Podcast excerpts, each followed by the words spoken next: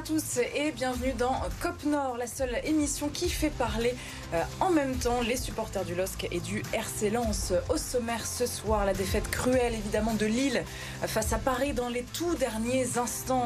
Hier, 4 buts à 3, un match complètement fou où Messi et Mbappé ont fait la différence et finalement une énorme frustration pour les Lillois qui perdent une place au classement. Lens met fin à sa mauvaise série de 4 matchs sans victoire en s'imposant contre Nantes à Bollard. La machine lançoise est-elle à nouveau relancée? Les 100 et or qui ont à nouveau montré des choses intéressantes. On en parle bien sûr avec euh, nos invités ce soir autour de la table, Raphaël et Adrien euh, côté Lillois. Bonsoir, messieurs. Et côté Lançois, Antoine et Victoire et Victor, pardon. Bonsoir messieurs. Bonsoir. Vous allez bien? Très bien. Très bien. Vincent Vieillard est en vacances, vous l'avez remarqué évidemment. Rassurez-vous, il sera de retour lundi prochain. N'hésitez pas à participer depuis la maison euh, à l'émission grâce à Twitter et le hashtag COPNOR. On attend vos messages, émission également en podcast.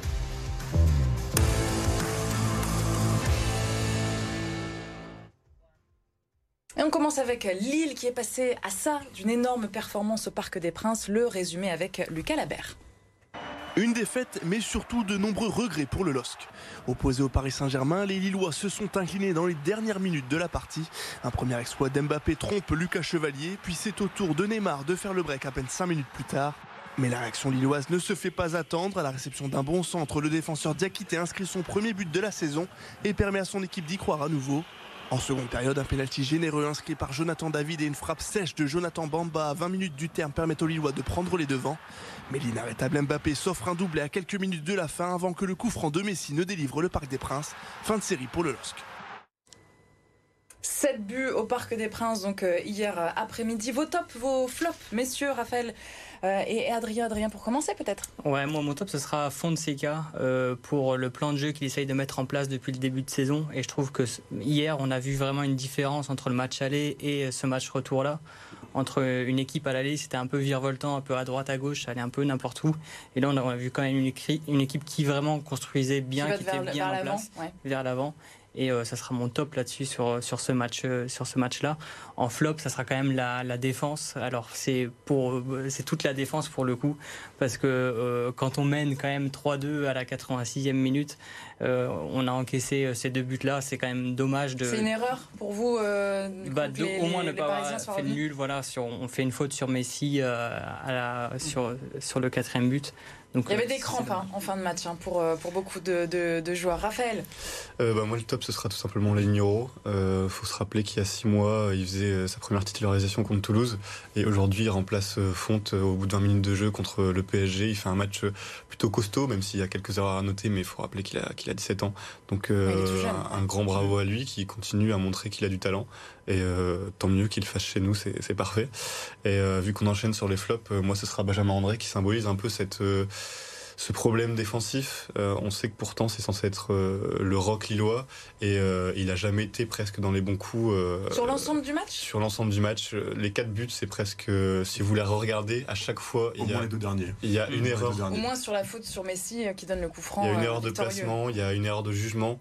Euh, il a rarement été dans le bon coup et euh, faut le noter puisque d'habitude il est très régulier et très bon. Donc euh, là, ça se voit encore plus. Mais c'est- euh, le- Lille, oui. C'est un peu le, le souci de Benjamin André, c'est quand il défend un peu trop bas, je le trouve qu'il qu'il a- qu'il fait beaucoup de fautes euh, quand il défend dans les 20-25 mètres de, de- de notre camp, alors qu'il peut être très bon dans les 25-30 mètres plutôt, euh, où, là, où là il peut être très bon, très dur dans l'homme, mais dès qu'on se rapproche de notre but, c'est vrai qu'il a un peu de difficulté, ouais, effectivement. Les Lensois, évidemment, vous avez regardé ce, ce match avec euh, attention. euh, Avec plaisir, hier. en tout cas, un beau, beau Avec spectacle de, un 1. très beau spectacle, il faut le dire. Alors, bah, moi, mon top, pour le coup, ce sera André Gomez. Ça m'étonne que vous l'ayez pas mentionné. Euh, J'ai beaucoup aimé sa présence au milieu de terrain, là où Benjamin André, qui est mon flop pour le coup, euh, a été un peu éteint. Et les seules fois où on l'a vu, c'était pour des erreurs. Euh, je trouve que ouais, euh, André Gomez, euh, ça donnait des beaux ballons. euh, c'était très très agréable à voir. Ça distillait bien le jeu. Et je pense que le plan de Fonseca, c'était aussi ça, de savoir créer vraiment un collectif en mettant un homme au centre pour savoir distiller un petit peu les ballons, savoir bien écarter des trucs que Lille, je, trouvais, je trouve, euh, faisait un peu moins euh, sur les dernières semaines. Donc ouais, euh, les deux André en fait. Flop et top. Antoine, Moi, c'est vrai que André Gomez en, en top. euh, Aussi quand- ah oui, carrément. Puis quand on voit ça, ça passe sur Bamba, là, elle est, Super. ouais, elle est incroyable. Elle est magnifique, ça. C'est Il sauve le match de Bamba. Ah oui. ouais, mais du coup, Gomez, les, les, Lillois euh, dominateurs, hein, si on regarde un petit peu les, les statistiques de, de cette euh, confrontation donc au Parc des Princes, dans la possession du, du ballon euh, en tout cas, c'est assez équilibré, mais Lille qui a quand même dominé Paris hier sur quasiment l'intégralité du match. Ouais, comme beaucoup de nos matchs depuis le début de saison, on domine. On a, on a beaucoup de mal aussi pour concrétiser nos occasions, à l'image de nos deux ou trois premières occasions dans les, dans les 10-15 premières minutes, où on a un face-à-face euh, entre, entre, entre David et, euh, et Donnarumma. Et encore une fois, on n'arrive pas à marquer ce premier but. Et au final, bah, on en encaisse deux derrière. Donc c'est un peu notre défaut de, depuis le début de la saison. Euh, mais c'est vrai qu'en tout cas, en pratique, il y a un très beau jeu, c'est très agréable à voir. Comment vous, vous l'avez vécu, vous, Raphaël, ce, ce match à rebondissement est, assez fou, dingue. On a vu tous les qualificatifs dans, dans, la presse. Un match avec beaucoup d'émotions, mais euh, si je dois retenir quelque chose avec du recul, c'est de voir l'évolution euh, tant du jeu que du groupe. Euh, il y a quelques mois, on perdait 7-1 à domicile contre cette équipe après un but encaissé très rapidement. Là, on perd 2-0 au bout de, 20 minutes de jeu et pourtant on baisse pas les bras. On répond. C'est ce qui revient depuis quelques matchs hein, quand même. On, l'a vu avec Rennes aussi. On a une vraie force de caractère malgré une équipe assez jeune. Euh, tant dans son expérience collective que, par ses individualités. Et pour le coup, elle montre vraiment une, une, vraie force de caractère et ça fait plaisir à voir. Et tant qu'il démonte son terrain, c'est parfait pour nous. Faut pas se, laisser abattre. Justement, Paulo Fonseca, qui ne voulait pas se laisser abattre euh, en conférence de presse d'après-match, il est, il est, plutôt fier finalement de ses joueurs. Écoutez.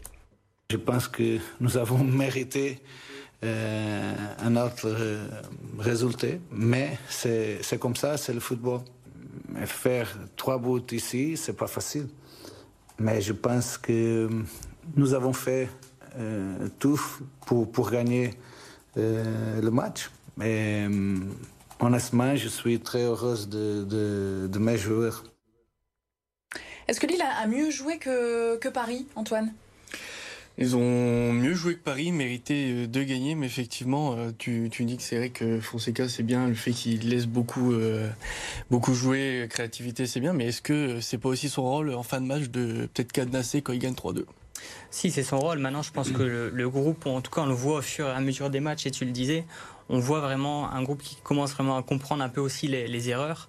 Euh, je ne sais pas si pour cette année ça va le faire. En tout cas, si on continue comme ça euh, pour la saison prochaine ou les, les, saisons prochaines, en tout cas, je pense que ça devrait de faire de belles choses si on arrive à améliorer aussi un petit peu l'effectif. Bah moi, tu vois, je suis pas totalement d'accord avec toi parce que j'ai regardé le match encore aujourd'hui et euh, en fait, euh, même après, euh, quand on mène 3-2, quand ils reviennent à 3-3, finalement, on domine toujours les débats. On a toujours le, pied sur le ballon.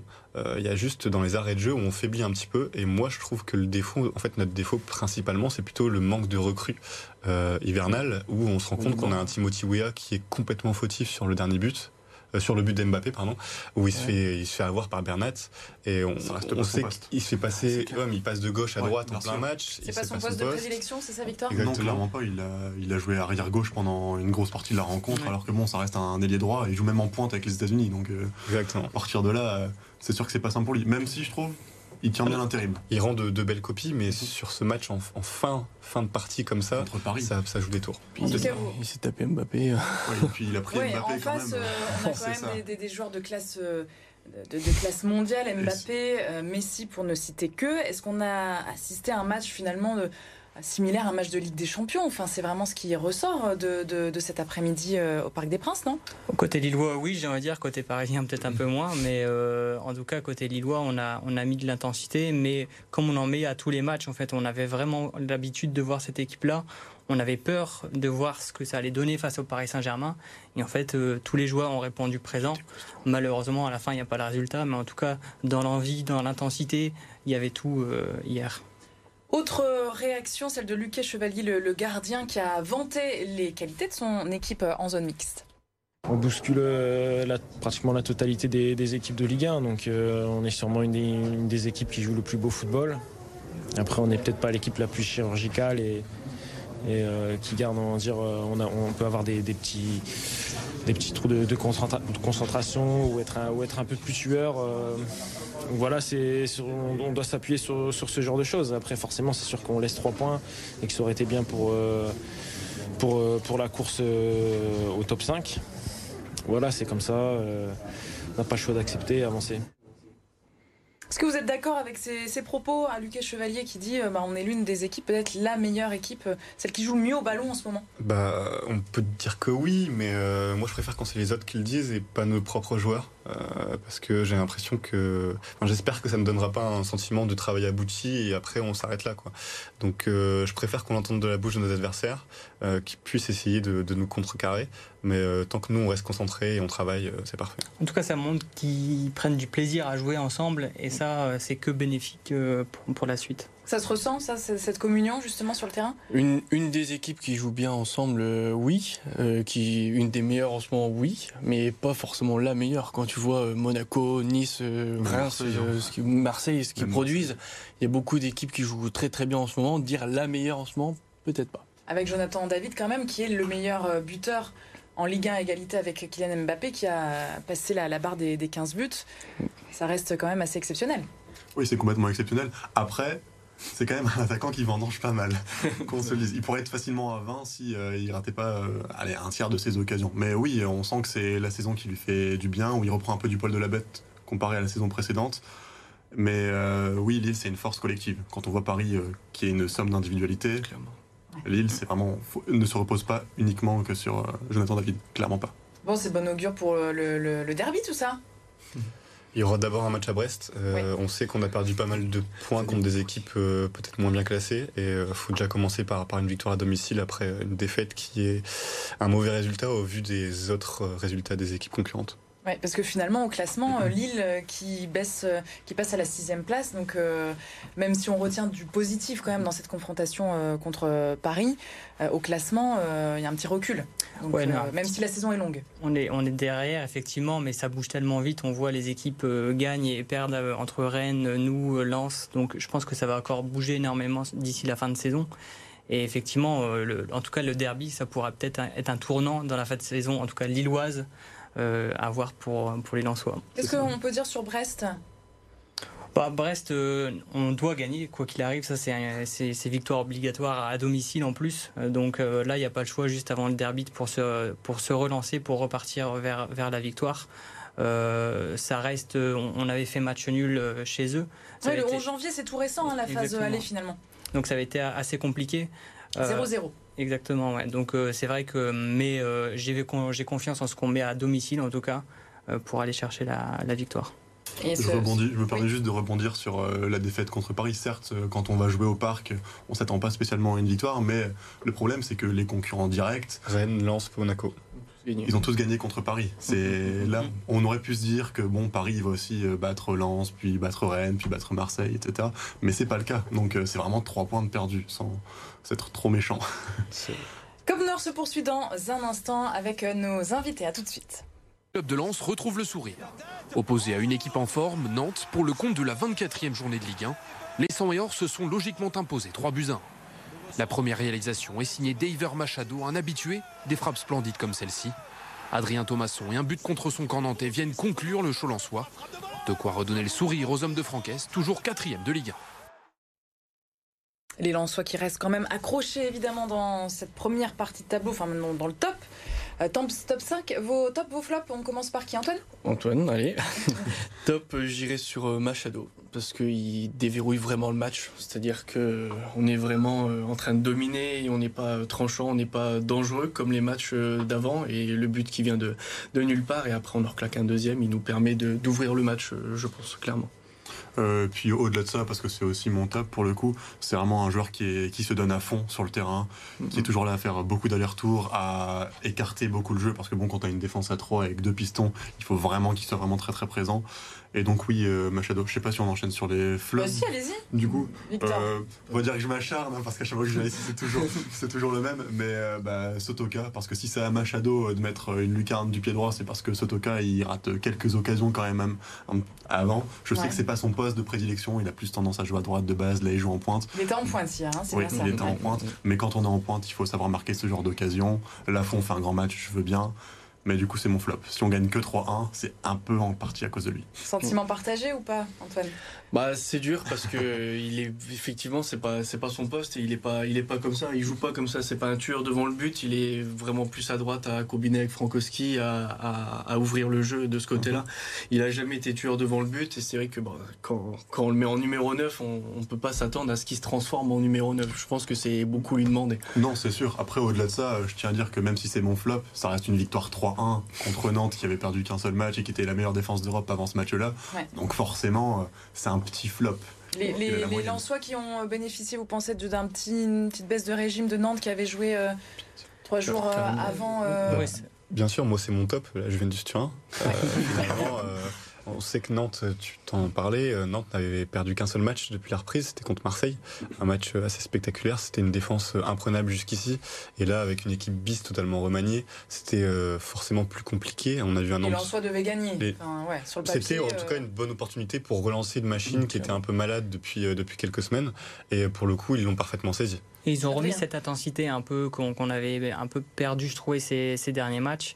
Euh, et moi, donc oui, mon, mon flop, c'est Sotoka aussi, mais je trouve que euh, il met quand même, il garde toujours cette intensité. Euh, alors oui, c'est pas un vrai finisseur. Je le trouvais effectivement meilleur sur le côté quand il est à droite, mais il garde toujours cette même intensité. Alors il va parfois du coup un peu trop bas rechercher le ballon euh, quand il est en pointe, et c'est peut-être le défaut de, de quand il joue à ce poste-là.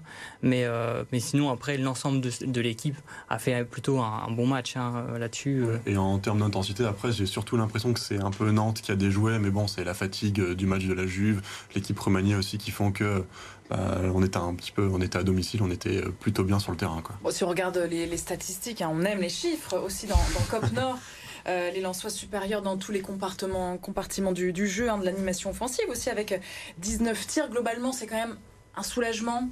Après cette série, mauvaise série, entre guillemets, de défaites de, de matchs nuls pour, euh, pour Lens.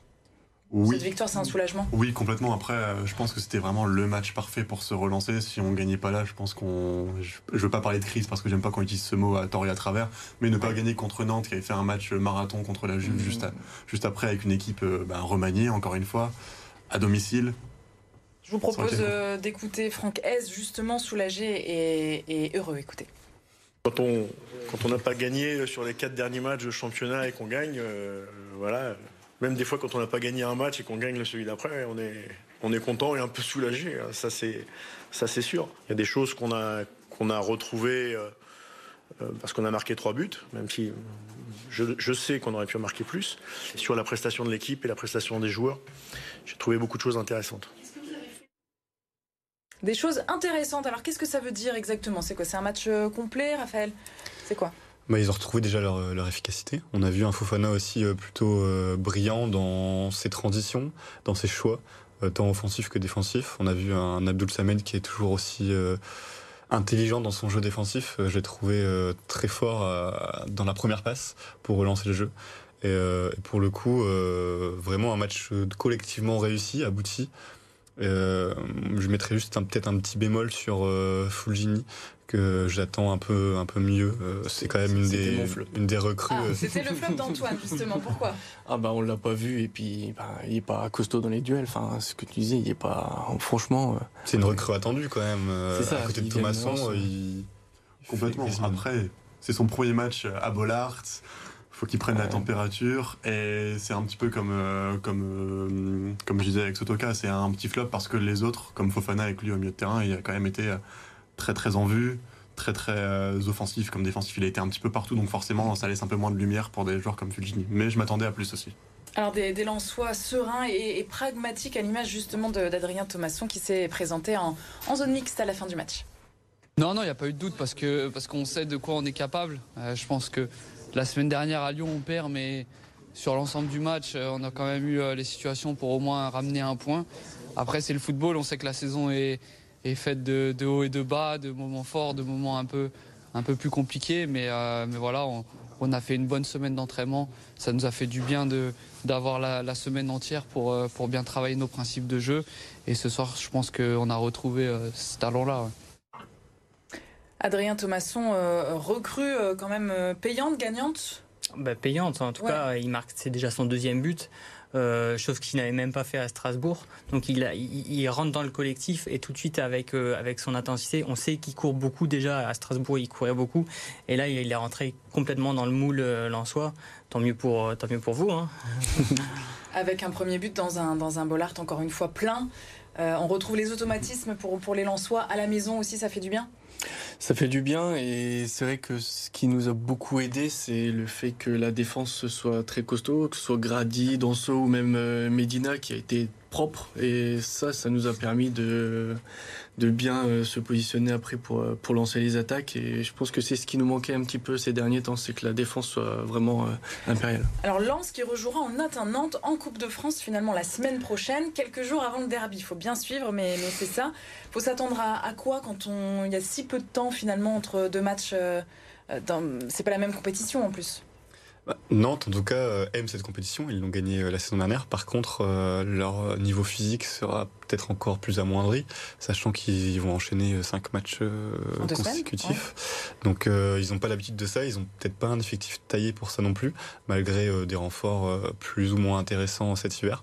Donc, ce sera un match peut-être dans une autre configuration aussi pour Lens, qui aura l'objectif du derby en tête. Mais avant, ouais, il y aura Montpellier qu'il a emporté face à 3 1-0 ce week-end. Donc ce sera euh, euh, le week-end prochain.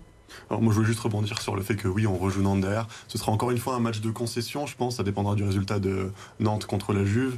Nous aussi de nos résultats en championnat et aussi bah, de la façon dont on voudra préparer euh, le derby juste avant. Donc ce ce sera pas du tout le même match. Ce sera une rencontre à mon avis vachement plus ouverte avec bah, du remaniement des deux côtés. Là je pense que on fera un petit peu comme Nantes juste avant.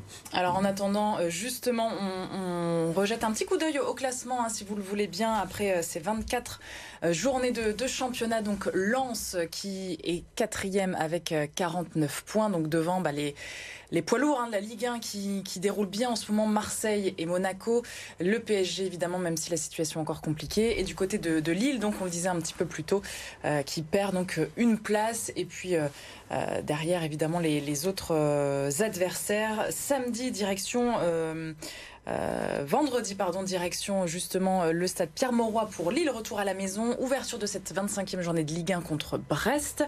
Euh, coup d'envoi à 21h et puis Lens qui se déplacera à Montpellier donc le lendemain samedi. Et puis ce sera aussi un, match à suivre, un week-end à suivre avec le Classico bien sûr dimanche au Vélodrome. On continue, merci beaucoup messieurs, avec le multisport préparé par la rédaction d'RMC Sport.